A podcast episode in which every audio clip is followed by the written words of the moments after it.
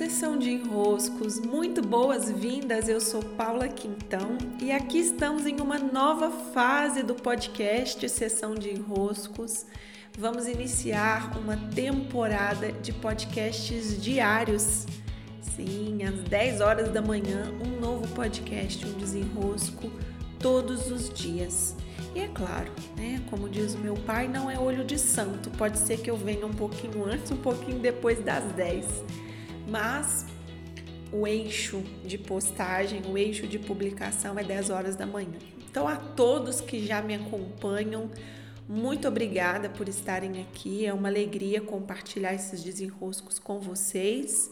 E a quem chega, muito boas-vindas, que vocês se sintam muito em casa. As caixinhas onde os enroscos me são enviados acontece no Instagram. Meu Instagram é por Paula Quintão. E por aqui o esmiuçamento de alguns temas, às vezes uma pergunta direta ou às vezes a soma de algumas perguntas que me chegam, né? Uma composição de desenrosco que atende a várias perguntas.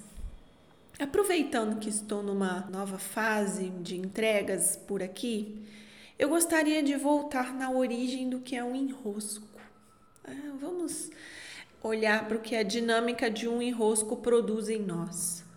Sempre que estamos diante de um desafio, de algo que nos perturba, aquilo que a gente olha e fala, isso eu tenho que resolver, que também podemos chamar de problema, esse enrosco acaba nos pedindo recursos de solução que não estão facilmente acessíveis em nós. Porque se estivessem acessíveis em nós, fato, não haveria um enrosco ali.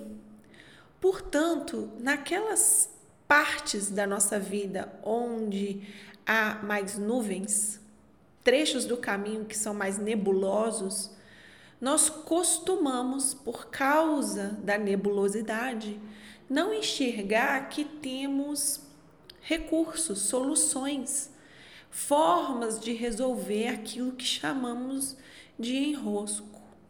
Pois bem, a dinâmica da vida trabalha sempre a favor de um movimento de expansão. Nós estamos aqui para nos desenvolver como seres que somos. Tudo na natureza faz esse movimento, expandir. E tudo se transforma para que seja possível expandir. Também nós no nosso dia a dia comum e humano, a partir dos passos que damos, esses passos, se observarmos, é muito simples de observar, muito fácil de observar, como que os cenários da vida vão se alterando, vão mudando, como se realmente estivéssemos fazendo uma caminhada. E nessa caminhada vamos encontrando pedras pelo caminho. Essas pedras nos convidam a uma transcendência. Avante, adelante, passe por aqui, siga em frente.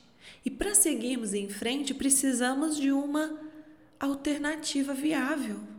Atravessar aquele limite que parece impedir o nosso avançar. Essa é a sensação diante de um enrosco.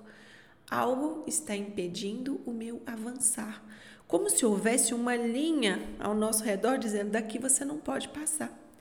Mas o convite da linha, o convite da pedra, o convite do nosso limite é a transcendência.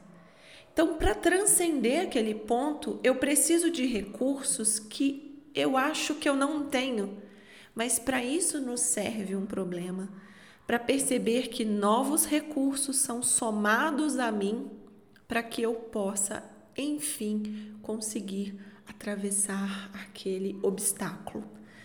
Portanto, os enroscos são muito bem-vindos nas nossas vidas. Apesar de serem tratados com aquela. Né, nós rejeitamos os enroscos e dizemos: Nossa, Deus me livre, né, que eu seja abençoado de não ter problema nenhum no meu caminho. Mas a verdade é que os problemas nos convidam de uma maneira bem enfática a perceber que temos sim mais forças, mais habilidades, mais sabedorias, mais recursos do que imaginávamos. Se formos olhar para o caminho que percorremos até aqui, é fácil também perceber que os momentos que mais nos desafiaram foram os momentos que mais nos trouxeram bagagem, desenvolvimento, transformação. Não precisamos nos enroscar todos pelo caminho para que possamos nos transformar, possamos somar mais recursos. Não precisamos ter problemas, mas fato é, numa caminhada de vida, nesses caminhos eu vou encontrar novidades. Eu vou encontrar pedras como não vi antes. E essas novidades são também conhecidos como enroscos.